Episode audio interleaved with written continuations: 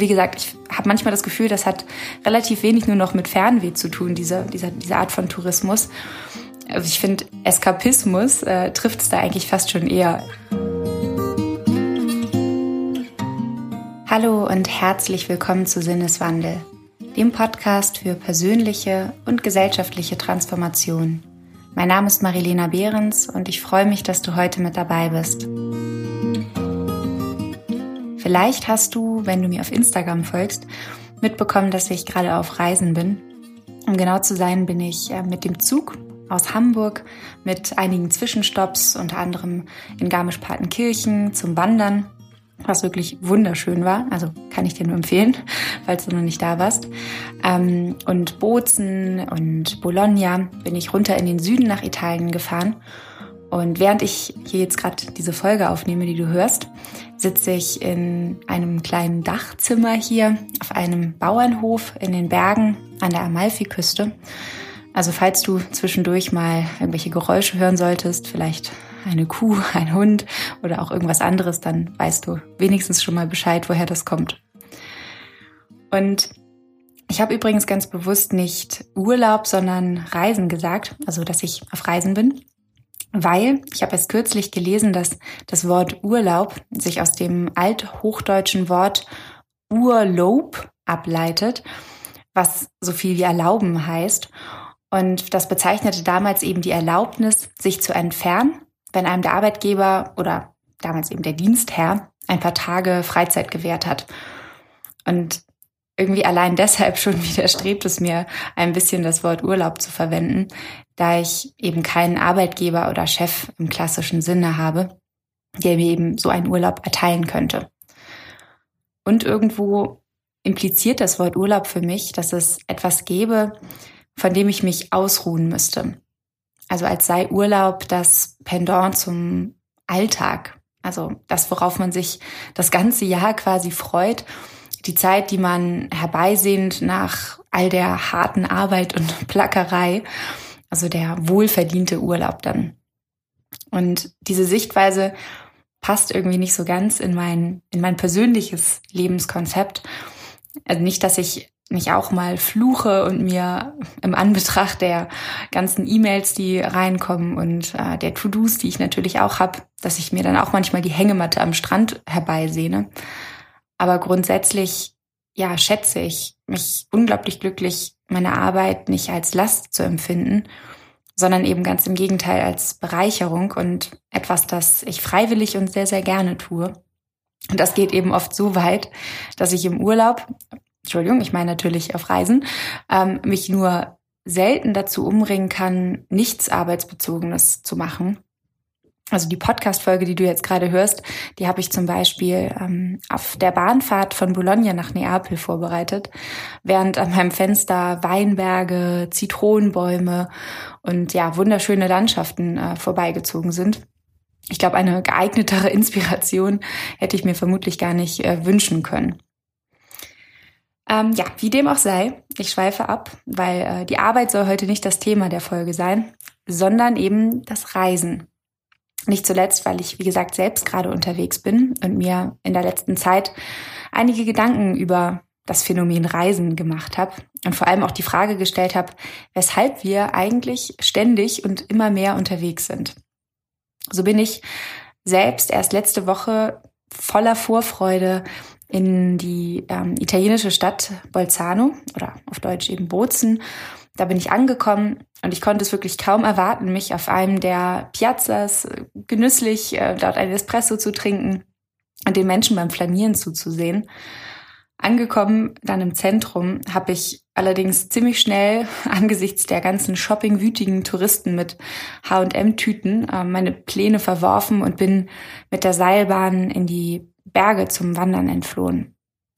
Und in dem Moment dachte ich mir, naja, eigentlich hätte ich mir das ja auch denken können, beziehungsweise ahnen können, dass meine Vorstellung von so einer romantischen italienischen Kleinstadt wie eben Bozen, die einen mit ihrer Verschlafenheit und den kleinen Gassen und Cafés zum Innehalten einlädt, dass die wahrscheinlich eher enttäuscht werden würde. Weil statt an urigen regionalen Kaufmannslädchen bin ich dann eben an Zara, McDonalds und Gucci vorbeigeschlendert inmitten von einem Strom von Touristen ähm, auf der Suche nach der authentischen italienischen Kultur. Die ist dann nur leider eben genau durch diese ganzen Suchenden, zu denen ich ja im Prinzip auch gehöre, äh, abhanden gekommen. Und äh, ich finde, der, der Schriftsteller Hans Magnus Erzensberger, der hat das eigentlich ziemlich perfekt auf den Punkt gebracht. Und zwar hat er geschrieben, der Tourismus zerstört, was er sucht, indem er es findet.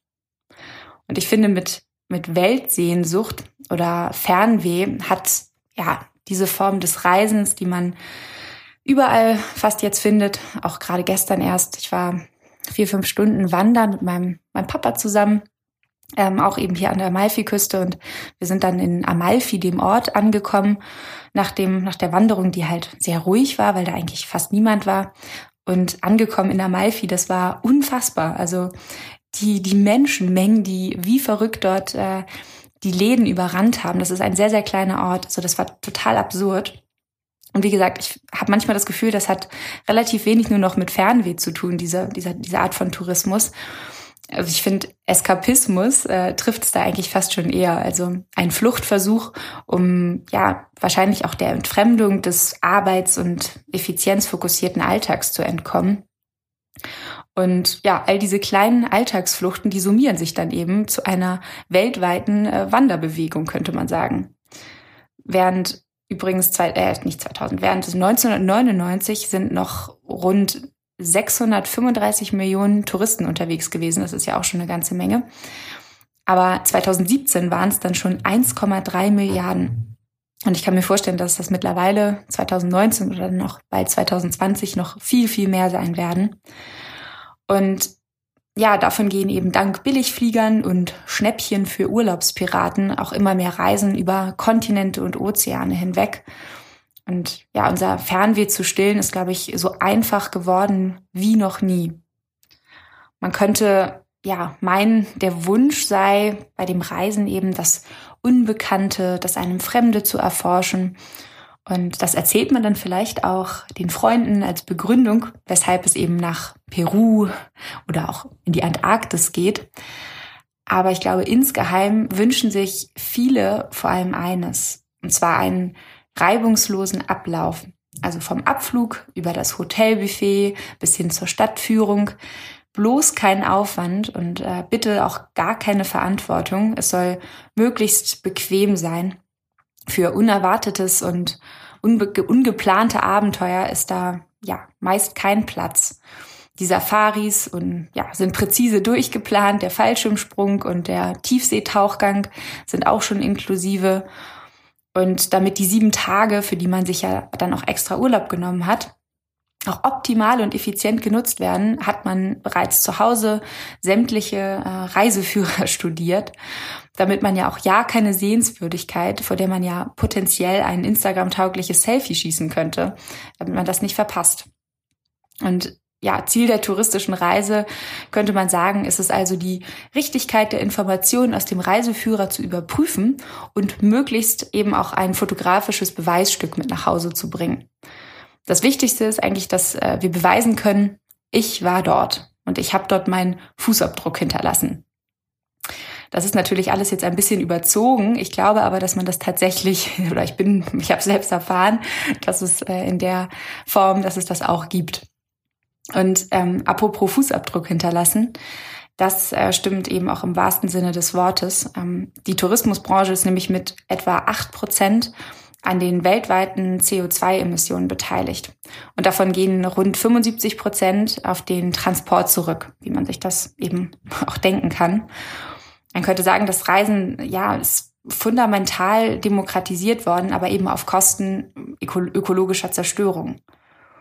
Und was ich völlig absurd finde, als ich zu dem Thema, also Reisen, Tourismus, ein bisschen recherchiert habe, habe ich einen Artikel vom IPCC, also dem Intergovernmental Panel on Climate Change. Das ist ein ja, renommierter wissenschaftlicher Zusammenschluss oder Institution.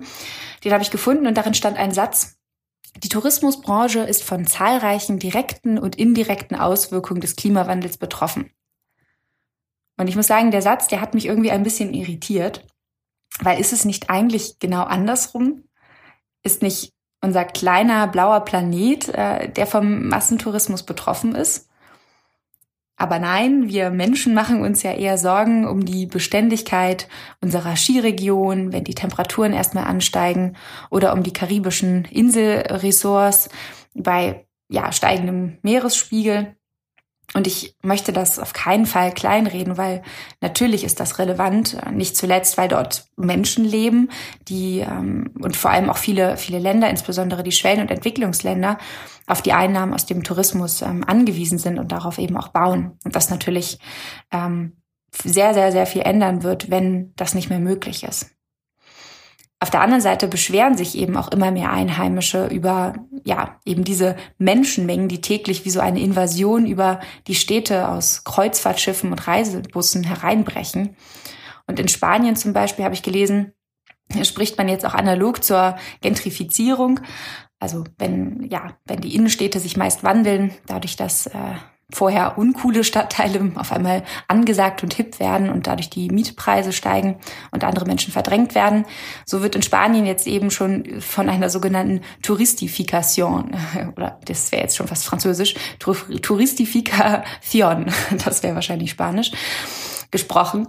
Und ähm, ja, der Wohnraum in den Touristenstädten wie zum Beispiel Barcelona oder auch äh, Mallorca, der wird immer knapper und teurer, weil er eben für Airbnb-Gäste oder auch für schicke neue Hotels genutzt wird.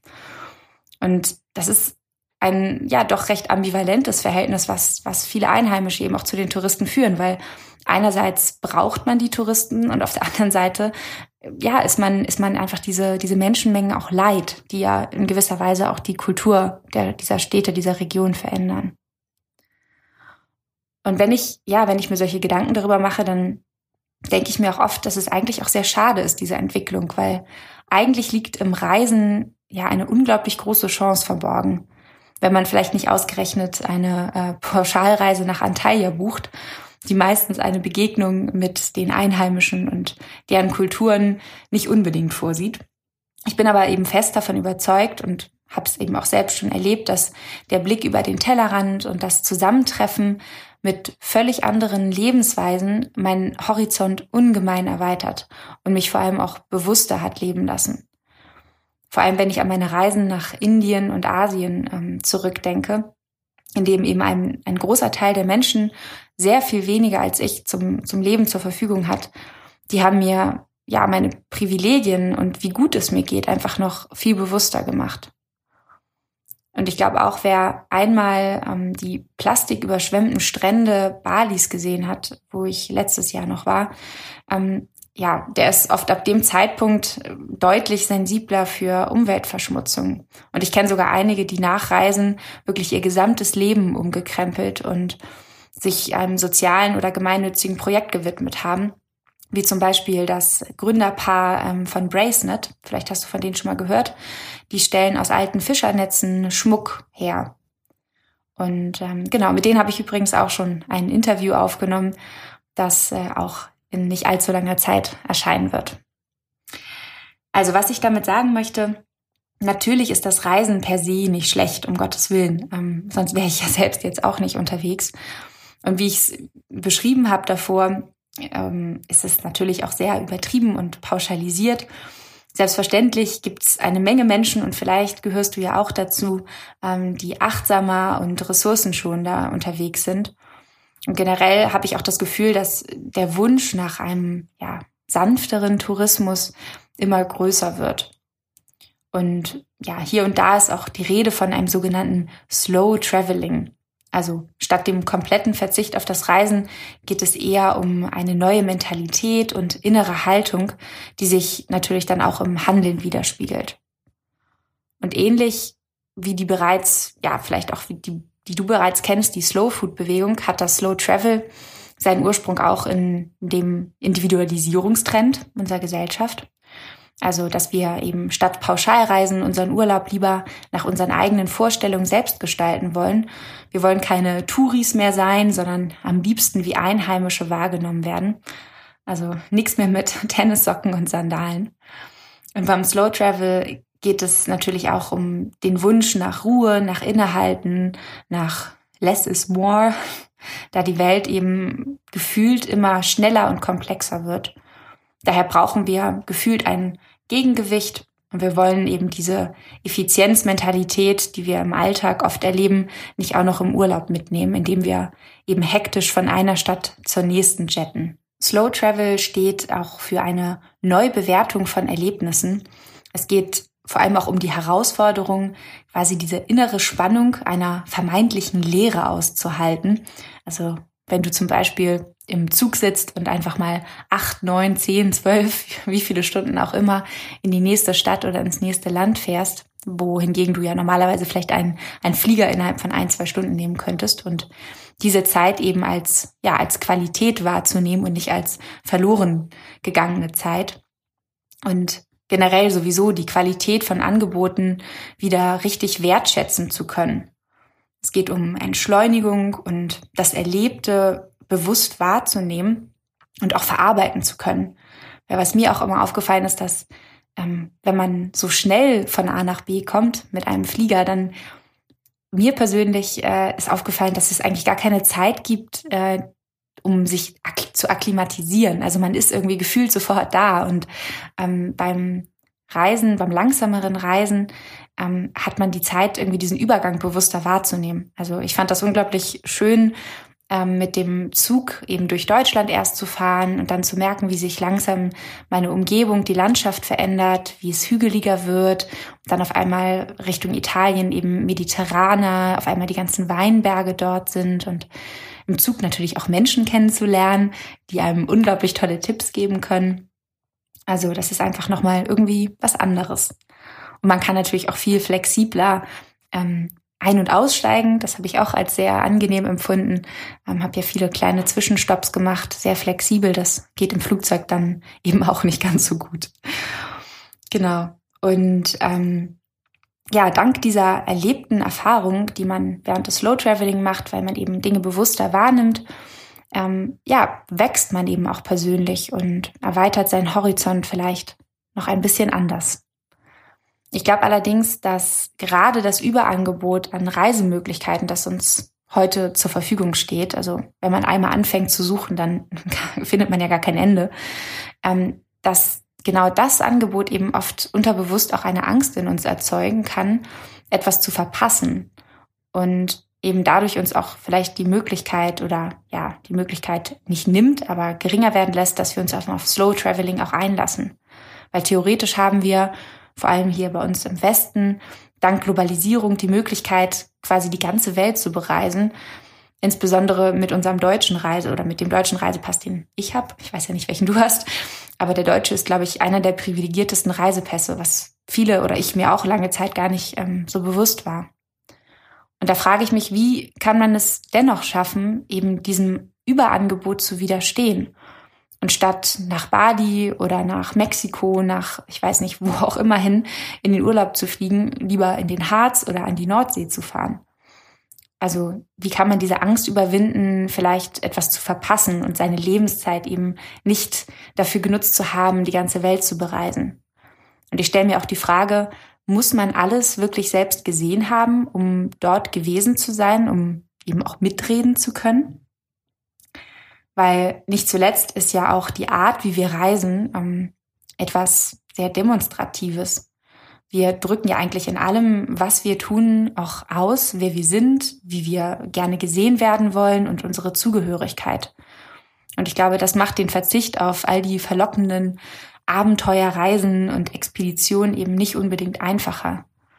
Also ich selbst kenne diesen inneren Konflikt sehr, sehr gut weil natürlich hätte ich Lust, andere ferne Kontinente und Kulturen kennenzulernen.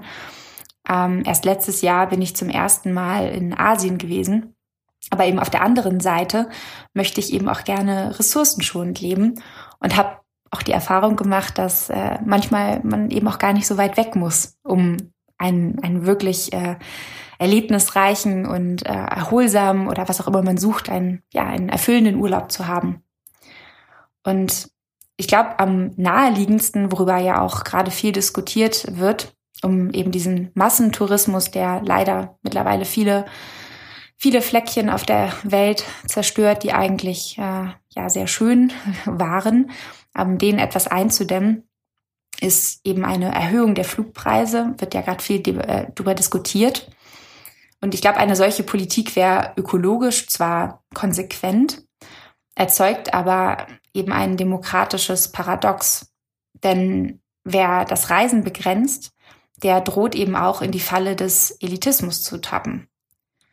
Wenn verteuerte Fernreisen eben zum Privileg von, von Wohlhabenden werden. Das heißt, Beschränkung ist einerseits nötig, Verzicht auf der anderen Seite eben oft ungerecht. Und daher denke ich, sollte nicht das Reisen an sich in Frage gestellt werden oder in Frage stehen, aber das Reisen in seiner eben derzeitigen Form, wie wir reisen. Und das muss sich, glaube ich, radikal ändern. Und ich glaube, so kosmetische Korrekturen wie CO2-Abgaben, die äh, Fluggesellschaften ähm, dann in Regenwaldprojekte stecken, das alleine reicht einfach nicht aus, auch wenn ich das natürlich trotzdem tue.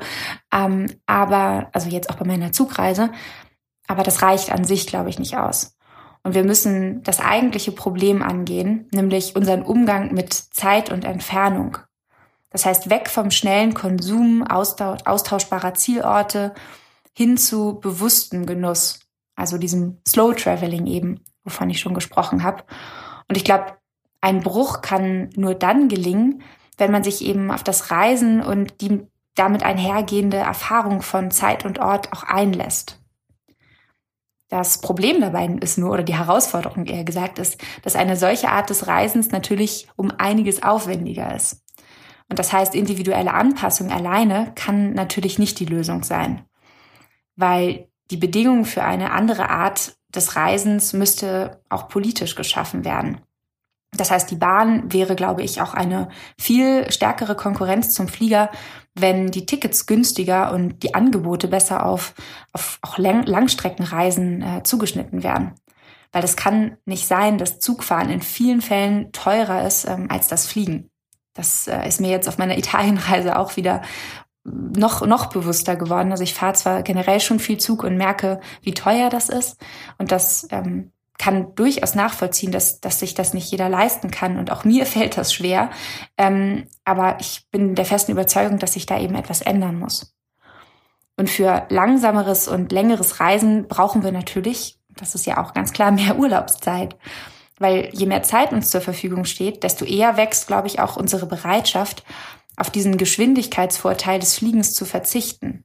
Weil wenn wir eben nur eine Woche Urlaub oder zwei haben, dann versuchen wir natürlich auch möglichst viel zu sehen und ähm, quasi die Zeit, die wir reisen, eben so schnell es geht zu überbrücken. Wobei ich eben auch glaube, dass, dass das auch ein, ähm, ein Sinneswandel sein kann, diese Zeit eben nicht als Verschwendung zu sehen. Also ich glaube eben, wie gesagt, dass wenn uns mehr Zeit zur Verfügung steht dann, ähm, dann würde sich eben auch unsere Mentalität vielleicht gegenüber der Reisezeit ändern.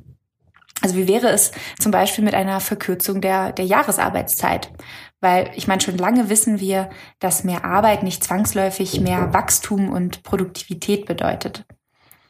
Ich glaube aber, was das Entscheidendste, um eine neue Kultur des Reisens und einen quasi sanften Tourismus etablieren zu können, ist eben der, der Sinneswandel. Das heißt, ein Paradigmenwechsel, der sich insbesondere in unseren Köpfen vollziehen muss. Das heißt, wenn es eben als cool und angesagt und hip gilt, statt in Luxusresorts äh, auf Mauritius zu fliegen, stattdessen in Bayern wandern zu gehen, dann werden das auch, glaube ich, mehr Menschen tun. Und daher sehe ich auch gerade die sich das Reisen, also die Menschen, die sich das Reisen um den Globus eigentlich leisten könnten, quasi in einer Vorreiter- oder auch in einer ja, Vorbildfunktion. Weil nur weil man sich etwas leisten kann, muss man es schließlich noch lange nicht tun.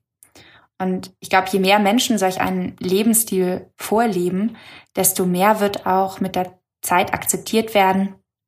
Oder kann ich mir zumindest äh, vorstellen, dass äh, immer mehr Menschen das vielleicht nachleben werden.